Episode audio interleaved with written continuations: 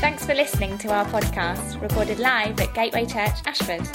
You can find out more about us on our website, gatewaychurchashford.co.uk. We're going to be continuing our series on 1 Corinthians, Paul's letter to this church at Corinth.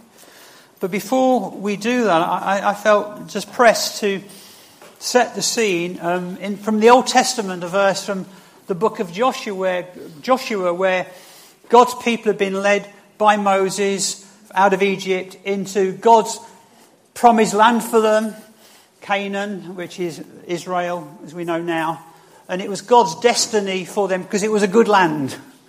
Yeah, um, it was a good land. And, and Joshua, um, who'd been with Moses on the journey, he, he said this to the people in, in Joshua chapter 3. He's about to cross over the River Jordan. It was a momentous moment for them. He said this Jesus told the people, in verse 5, consecrate yourselves, for tomorrow the Lord will do amazing things among you. Now, I could just preach on that right now. Because there's something in that verse that releases a secret to us that it's up to us to consecrate ourselves.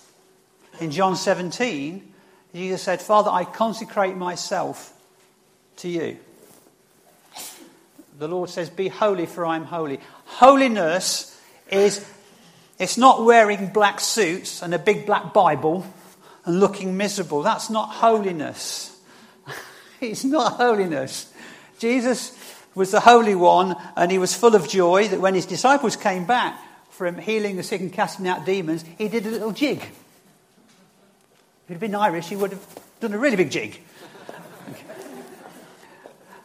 he, said he, the literal translation of that, he, Jesus jumped for joy. Right? So don't think that holiness is miserable. Holiness, sanctification, it means being totally set, set apart. God you have everything in my life. There's nothing I'm holding back from you. I give myself to you. And so, Joshua here, right at the beginning, he's saying to the people, now, you've got to consecrate yourself because you're crossing over into destiny. And it wasn't just an, it was a corporate thing, but individually owned. And in doing this, each of you consecrating yourselves fully to the Lord, as we cross over, God is going to do wondrous things amongst you. They didn't know there was a walled city called Jericho. They didn't know that. But God did, and through the Spirit, He said to Joshua, Tell the people this, because I'm going to do wondrous things amongst them, supernatural things amongst them. But for that to happen, They've got to be wholly dedicated to me, corporately and individually. So, at the outset, I just want to put that backdrop there that it's up to you and I to consecrate ourselves. God can't do that for you. It's a decision of the will to say, I want you more than anything else in my life. You can have it all. God. And so we come to 1 Corinthians chapter 7. I'm going to read from the Message Bible, and I'm not going to read all of it because it's such a, a rich chapter, it would take me to preach four hours, and I wouldn't do justice to it, and you'd be bored, and the chicken would burn in the oven. So I'm not going to do that, but I'm going to read the first seven verses out of the Message Bible from 1 Corinthians now, we have to recognize that Paul is responding to questions that had been raised and written and sent to him about being a Christian in a very immoral city, a godless world. How do you do the Christian life with all this going around you? We want to be holy. Paul, what do we do? And so he writes this. Now, getting down to the questions you asked in your letter to me. First, is it a good thing to have sexual relations? Certainly, but only within a certain context. It's good for a man to have a wife, and for a woman to have a husband. Sex drives are strong, but marriage is strong enough to contain them and provide for a balanced and fulfilled, fulfilling sex life in a world of sexual disorder. The marriage bed must be a place of mutuality, the husband seeking to satisfy his wife, the wife seeking to satisfy her husband. Marriage is not a place to stand up for your rights. Marriage is a decision to serve one another, whether in bed or out. Abstaining from sex is permissible for a period of time if you both agree to it, and if it's for the purposes of prayer and fasting, but only for such times. Then you come back together again. Satan has an ingenious way of tempting us when we least expect it. I am not, understand, commanding those periods of abstinence, only providing my best counsel if you choose them. Sometimes I wish everyone was single like me. A simpler life in many ways, but celibacy is not for everyone any more than marriage is. God gives the gift of a single life to some and the gift of a married life to others. And I heard Mike Pilavachi say once that God gives you the gift of single life until you're married, if that's your call to be married. So you don't live with a sense of, I'm not married, or I was married and now I'm a widow, and life's always sad. There is a gift God gives to us, and empowering that God gives to us, in whatever stage of life we're at, whether we're single, married, divorced, widowed, grieving, there is always grace because God gives us grace at our time of need. So there is grace for each one of us, and it's a gift of grace. There is a gift of grace for you, whether you're married or single. There's a gift of supernatural grace that God wants you to enjoy and be fulfilled at that season of the life in which you are in. Not be always wistful, looking forward or looking back to what might or what could have been. There is grace. There's a gift of grace. And I think that's very important because the enemy of our souls would love to have us sidelined because of um, being miserable or being wistful. We become unproductive in his kingdom. And, and, and God, no, no, no. He wants you to keep going for him, be living a radical life for him, no matter what stage or circumstance of life you're in. There's a gift for that. So here we go. I must admit, I, I think I, um, I, I, I, put my name down for this one, and um, I didn't realise what a challenging chapter it, is. And um, I'm only going to preach on the first seven chapters, seven verses rather, not seven chapters. You are relieved. but because I, I, wouldn't have a clue to say some of the stuff on the rest of it, so I'll just stick with what I feel comfortable with, being honest with you. No, um, okay, but there's a question here. Why would the Corinthian Christians suggest complete celibacy? Which is what they meant by the phrase, should a man not touch a, a woman? It was a euphemism. The, they probably figured out that if sexual immorality was such a danger, then one could be more pure by abstaining from sex altogether, even in marriage. A kind of rigid and frigid for Jesus.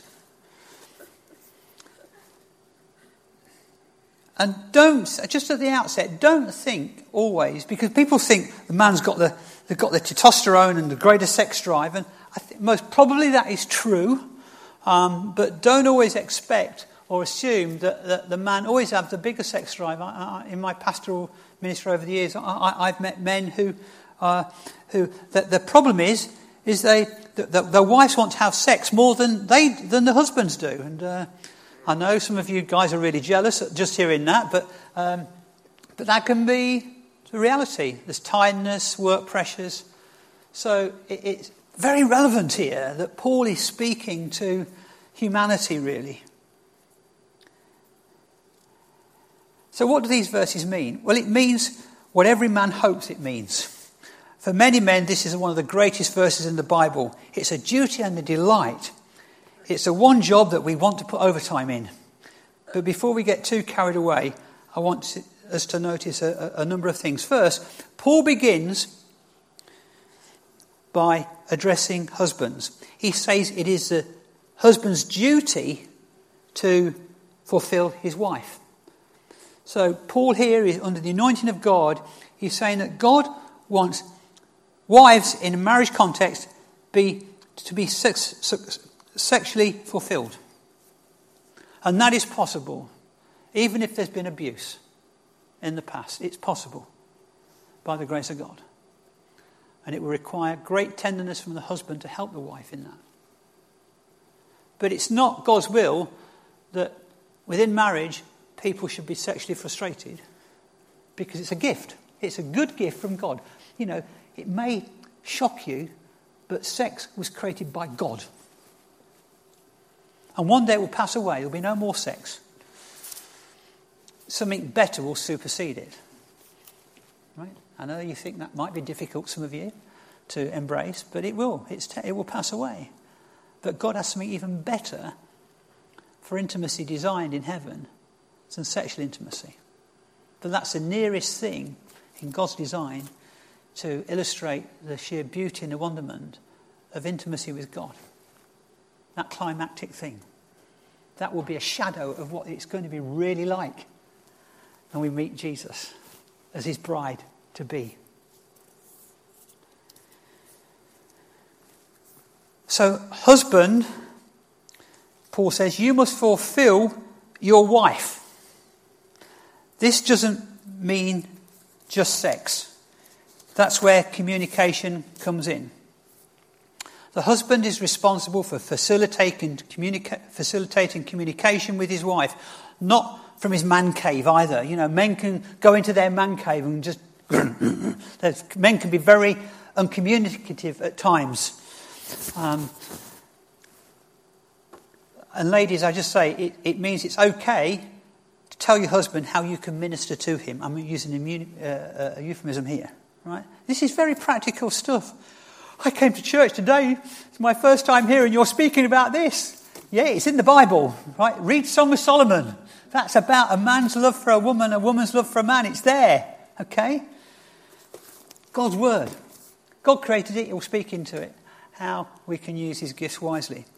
But a note of caution here. For men, there is a real danger of separating the act of sex from the biblical call that a husband should love his wife. I've heard of a number of guys over the years who can't seem to grasp that making love to their wives is not about their need being met, but meeting her need.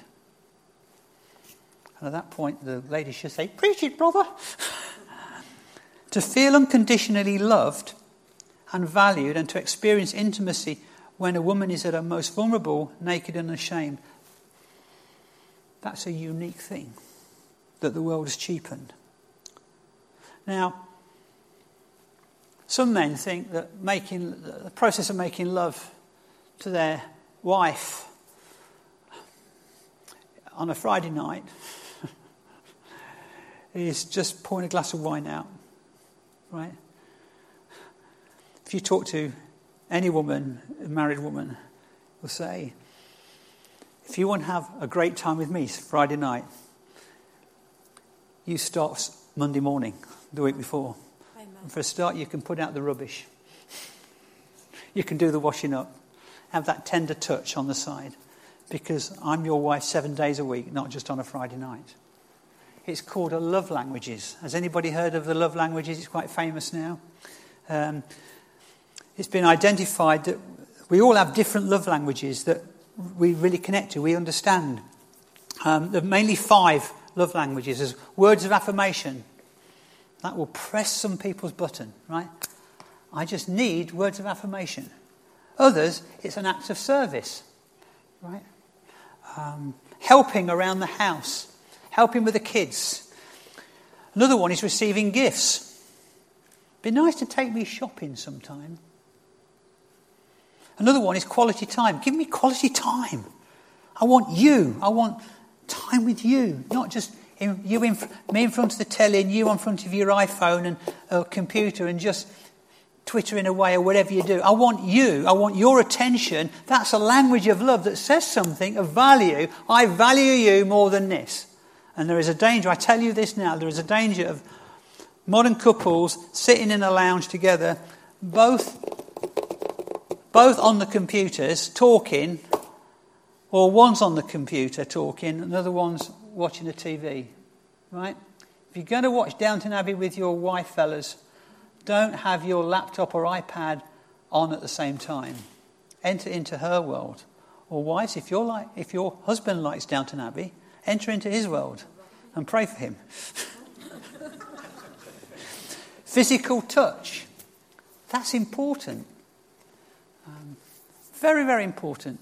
That you, just that tenderness, that, that touch. Just on the shoulder, on the back. Just it doesn't have to be sexual.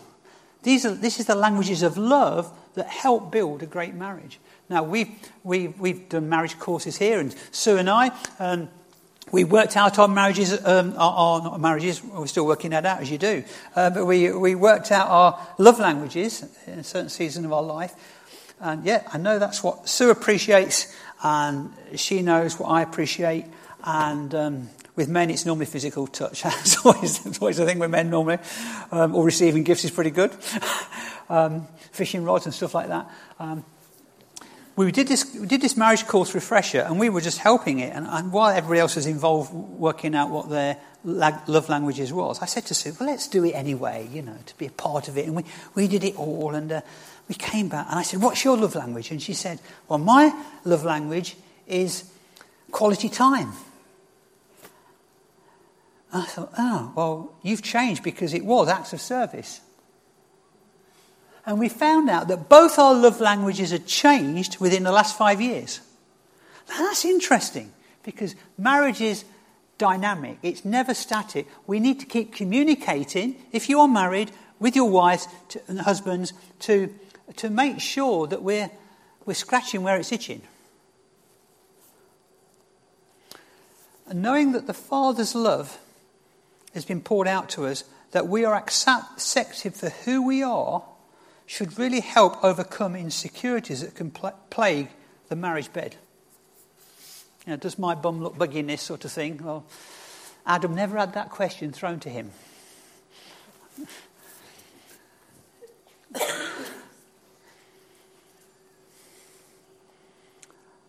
I'm ashamed of my body. God's not ashamed of your body, He created it. I feel so embarrassed. Hey, God says, I love you, my daughter. I love you, my son. I always love you. As your body changes, my love for you doesn't. And as we know the Father's love, as we're getting older, it keeps that security within marriage. Does that make sense to you? Mark Gungor um, if you ever want a fun evening, watch Mark Gungor on Laugh Your Way to Happy Marriage. Um, YouTube, Gungor, G U N G A R. Very good. He said this Marriage is not a place to stand up for your rights. Marriage is a decision to serve the other, whether in bed or out of bed. The only love languages that some guys have is down to a phrase Are you awake yet? That's not a love language. That's just selfishness. Now, Paul goes on about abstaining from sex is permissible for a period of time if you both agree to it, and if it's for only for the purpose of prayer and fasting, but only for such times. I think we never talk about this, and I've never met ever a couple have come to us and say, we, we, we're not having sex at the moment because we want to pray and fast more and seek God. I've never had that happen. So please, if you want to, this is all scriptures inspired. God will give you um, freedom to do that. But Paul's saying, this isn't, I'm not expecting it, but that may be, some, that be something that you as couples might want to serve God more on. Um, and it may well be, I just sense Holy Spirit been prodding me on this today. It may be, for some of you, it would be, if you want to get close to God together, that may be an option for you. But don't make it three years. That's just, right? But unfortunately, there's a culture in our land because of the sexualization of our society that sex is, there's more and more marriages that have the sexless marriages, even amongst Christians. And I think this is very, very relevant to us because of the pressures on us.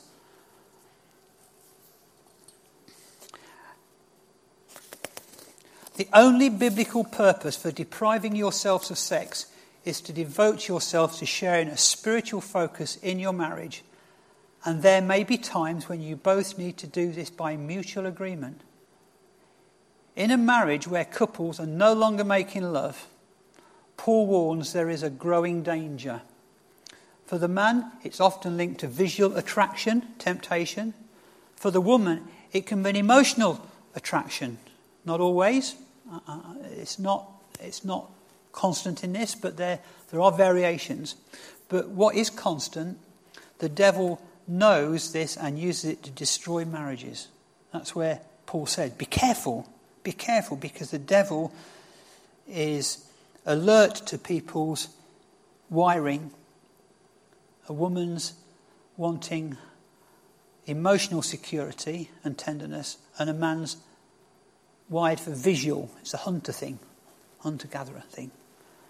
So the danger of, and also with a woman, it can be a danger of emotional attachment. So if your husband's away a lot, you've got to be careful.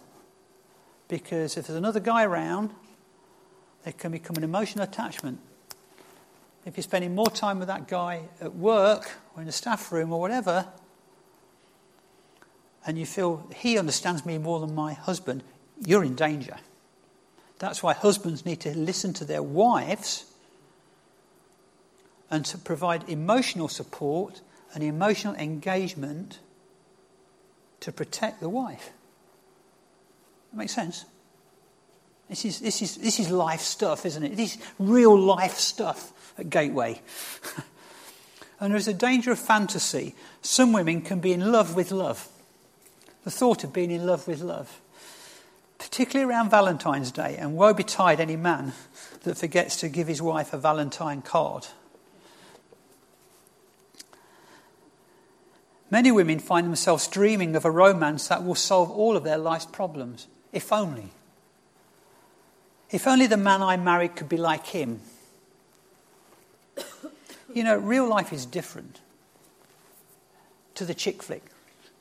Do you know why it's different? Because it's real. It's real.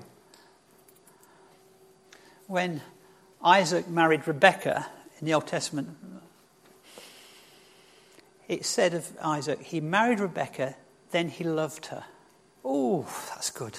That is good. The loving starts when you get married because you're going to need to love. you're going to need to love when you, if you get married.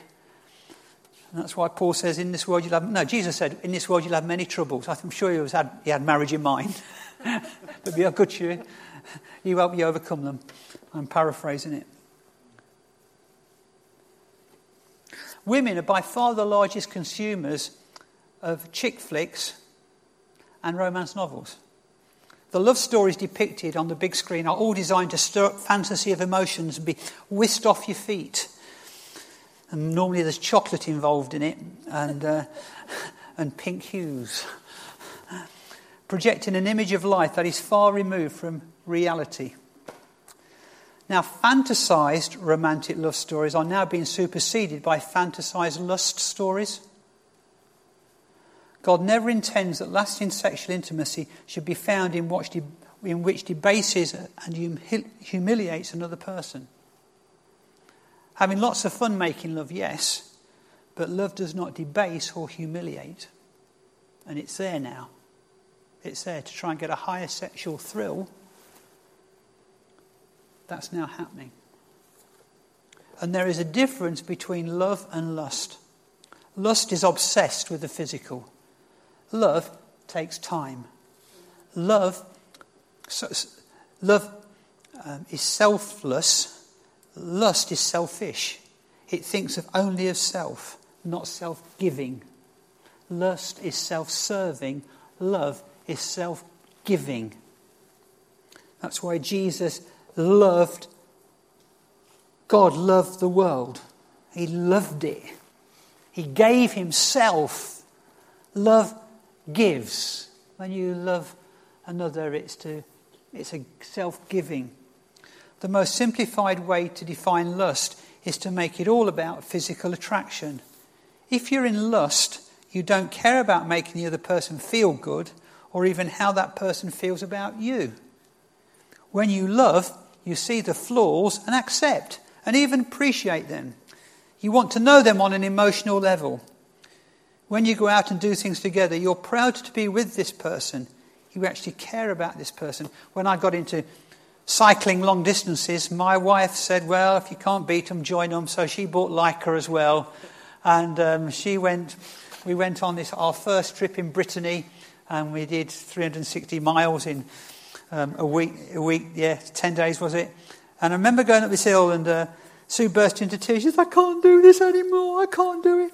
And I said, Well, learn to change gear then, won't you? she was stuck. She was pedaling squares. But Sue, actually, then, because she loved me, she wanted to do what I was doing and be with me in it. She wasn't a cycling widow. She engaged. And I thought, well, you know, that meant so much to me. Then, then it's reciprocal.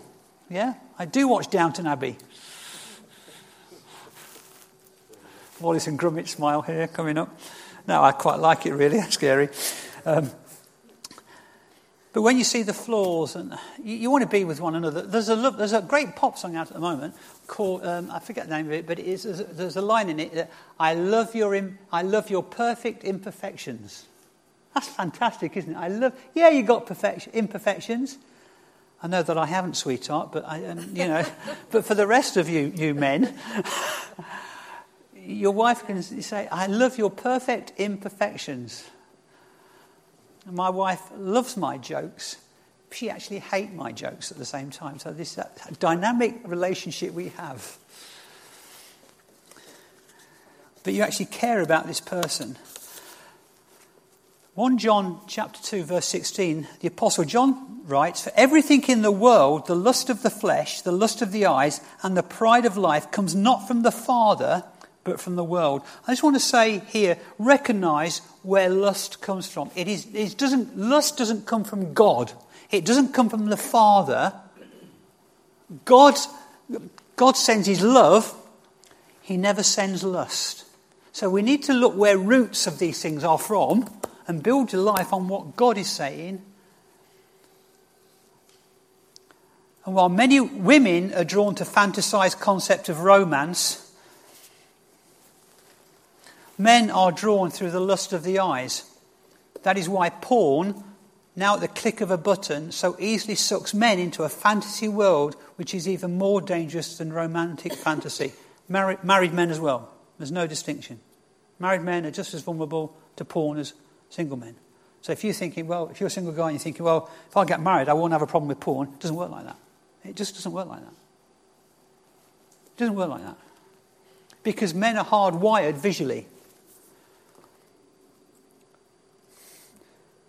Emotional gratification is not unlike pornographic cons- consumption.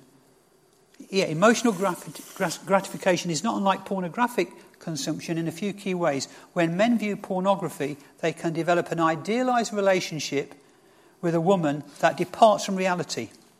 That a woman is there to meet his every need, and she's not going to get tired in the process.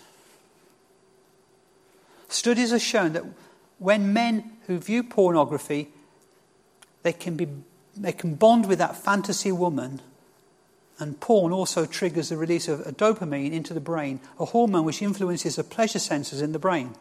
Over time, these dopamine sensors become dull by excessive production. Gradually, men require increased stimulation to achieve the same effect. That's dangerous. The Lord said to Cain in Genesis chapter 4, verse 7 If you do what is right, Cain, you will, will you not be accepted? But if you, do, if you do not do what is right, sin is crouching at the door and it desires to have you. But he said to him, But you must overcome it. You overcome it. There's a battle for you, Cain.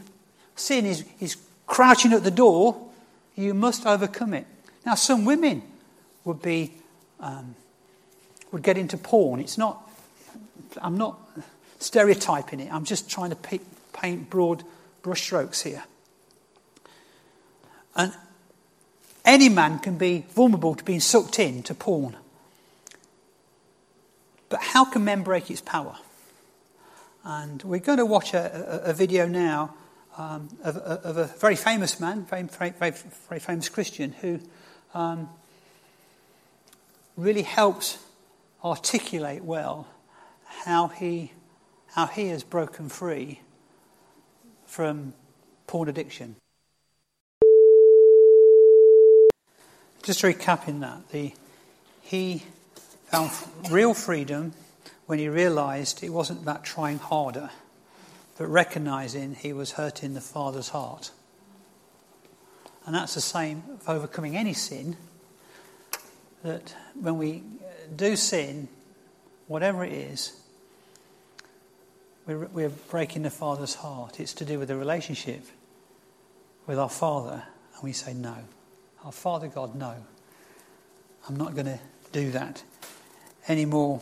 And when Jesus was nailed to the cross, it wasn't just for our sins generally, it was for specific sins committed, including watching and reading porn.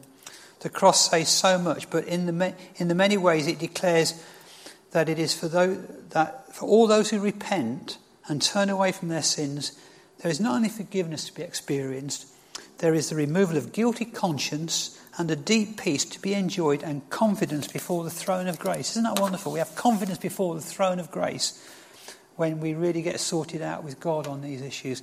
Um, the Apostle John, in um, the first letter of John, chapter 3:21, he says this: "Dear friends, if our hearts do not condemn us, we have confidence before God." Does your heart condemn you on this? Well, get sorted out. Recognize you're breaking the Father's heart and stop it. I'm reading through Thessalonians um, a chapter a day at the moment. I, the other week, the, sorry, the other day, um, I came to this in, in Thessalonians 4. Finally, then, brothers, we ask you and urge you in the Lord Jesus, as you receive from us how you ought to walk and please God, just as you are now doing, that you do so more and more, for you know what instructions we gave you through the Lord Jesus. For this is the will of God, your sanctification, that you abstain from sexual immorality, that each one of you knows how to control his own body in holiness and honour not in the passion of lust like the Gentiles who do not know God. And in 1 Thessalonians 5.23, it's beautiful. Paul concludes uh, that God would sanctify you through and through. have you been sanctified through and through on this one? Has, he, uh, has uh, have you done business with God? Sanctified through and through. That's God's heart for you. Church, be sanctified through and through. And when a man stops loving his wife physically and retreats into a lonely world of self stimulation, something precious is lost. A healthy relationship must be rooted in reality and in truth. Relationship built on fantasy, relationships built on fantasy have an unstable foundation that can only spell disaster. I can't compete with Daniel Craig. Do you know, even if I bought the 007 swimming trunks and I come out of the water, I just can't compete with him. I thank God for my wife who loves me for who I am, for better or for worse, and it's often worse, for richer and for poorer, and in sickness and in health. That's what she promised to do, and she does it, and I'm so glad I'm married to my wife. For men or women who have multiple sexual partners before getting married, the marriage bed can be a bit of a disappointment. Gone is a vision uh, of the chase, the lust of the physical attraction. Now it's the same guy every day and every night, and he's getting older and a bit fatter. And you know what? When you look in the mirror, you're getting a bit older too. But it's got to be based in something more than just physical attraction. It's deeper than that. Husbands, love your wives. And I have to say, I've only heard it on hearsay though, but some people are in the early 60s, their sex life is better than any time in their married life. It gets better. But that's just hearsay. I'm getting into trouble here. But those who have waited until they get married, research has found that couples who have, have, they have a far healthier and enjoyable sex life by waiting. We had to wait an extra two and a half years before we got married. We planned to have the marriage, marriage got it all sorted out. Um, but then the Bible college where I was at, um, because their policy was no marriage while you're in, in college, we were going to be the first people to get married in, in, in the college. Then um, I got a phone call saying they've changed, the, the, the, board said, we've changed our mind, you've got to wait another two, year, two and a half years.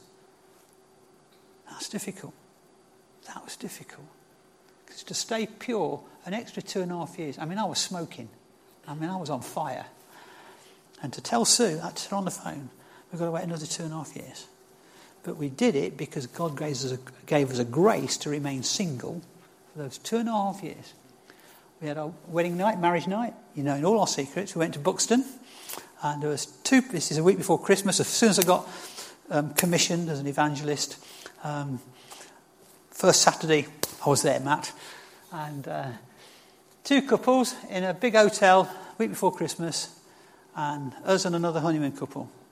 So we had waited two and a half years. I mean, we were ready to consummate. This is all biblical. It's all good. It's okay. Don't you look worried. And uh, we got down by the side of the bed and we prayed. We prayed. We said, "Thank you, Lord, for keeping us." And we said, "Now, for what we're about to receive, may the Lord make us truly grateful." Kid you not? Half nine at night, it's a phone call from the receptionist. She says, The other honeymoon couple want to speak with you. And we said, You're joking. You're joking. This is a setup. We said, No, it really is. The other, other honeymoon couple want to speak to you. So I said, Okay, put them on. This guy said, We're a bit bored. Do you want to come out for a drink? Kid you not. Now, what does that say? What does that say? It says a lot. Teach this stuff to your children. You speak it to single people It's best to wait in every. If you want to have a great physical marriage on the physical side, wait, it's better. We're a bit bored. Do you want to come out for a drink on their wedding night? I said, No, I'm watching Match of the Day. Back of the net. I was. now, oh, it's good to enjoy life together, isn't it? Then Paul concludes um, Sometimes I wish everyone was single like me. A, a simpler life in many ways. And I tell you, it is. It's a simpler life if you're not married. You've got, you, you don't have a lot of challenges that you will have when you get married. But celibacy is not for everyone any more than marriage is. God gives the gift of single life to some, the gift of married life to others. And you've got that gift of singleness until you get married if you should decide to get married and God brings that other person along. Ed Shaw. You most probably haven't heard of Ed Shaw, but Ed Shaw, he, he runs a church in, he leads a church in Bristol. He's written a book called The Plausibility Problem, The Church and Same-Sex Attraction. He honestly has come, come out and said, I am uh, same sex attracted. That, that was, that's where his challenge in life is. The church know it. They, they help him through that, provide good emotional friendships around, around for him. People take him on holiday.